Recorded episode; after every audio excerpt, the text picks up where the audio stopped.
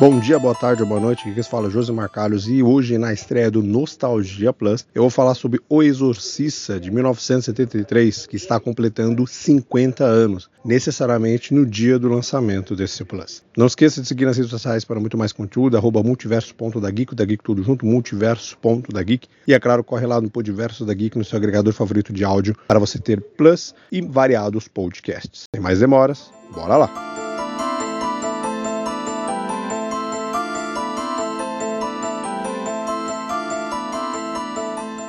Como dito, temos aí o aniversário de 50 anos do Exorcist, essa obra-prima atemporal de cinema do terror, dirigido por William Friedkin, baseado no romance de William Peter Blake. O filme é uma experiência cinematográfica que transcende as décadas, mantendo sua importância e o assombro até os dias de hoje. Desde seu lançamento, o filme estabeleceu um novo padrão para o gênero do terror. A trama segue a possessão demoníaca de uma jovem garota, Regan McNeil, e a busca angustiante de sua mãe para salvar. O filme inovou ao abordar temas religiosos e questionar a fé em um gênero que até então não havia explorado de forma tão profunda. Um dos elementos mais icônicos do filme é a intensa atuação de Linda Blair como Regan, bem como a voz impressionante de Mercedes McBride como o demônio Pazuzu. As cenas de exorcismo são chocantes e perturbadoras, elevando os limites que o cinema podia mostrar na época. O uso de efeitos especiais práticos, maquiagem e trilha sonora marcante contribuiu para a atmosfera assustadora que perdura até hoje. Além disso, o filme desafiou tabus, tratando da possessão demoníaca e do exorcismo de uma maneira que perturbou mais espectadores e autoridades religiosas da época. O filme gerou assim debates sobre religião, fé e o mal, tornando-se uma parte significativa da cultura popular e do cinema do terror. 50 anos após seu lançamento, ainda é considerado um clássico do terror, influenciando inúmeras produções subsequentes e criando um legado duradouro do gênero. A habilidade de Fredkin criar tensão e horror psicológico, combinado com a profundidade dos personagens, torna este um filme um exemplo a ser seguido. É um testemunho da qualidade atemporal do cinema que continua a aterrorizar e fascinar nossas gerações de cinema. A ambientação e cinematografia do filme também merecem destaque. A cidade de Georgetown, onde a história se desenrola, é um cenário perfeito para o horror, com seus becos escuros e atmosfera inquietante. As cenas noturnas são pontuadas por relâmpagos azulados, criando uma estética memorável que contribuiu para o sentimento de horror. Assim, O Exorcista não é apenas um filme de terror, é um marco do cinema que desafiou convenções e inspirou uma legião de diretores, roteiristas e artistas do gênero. Sua capacidade de manter o público autorizado ao longo de décadas é um tributo à sua qualidade e influência duradouras. 50 anos depois, é um filme que ainda é capaz de perturbar e entreter, consolidando seu lugar merecido na história do cinema.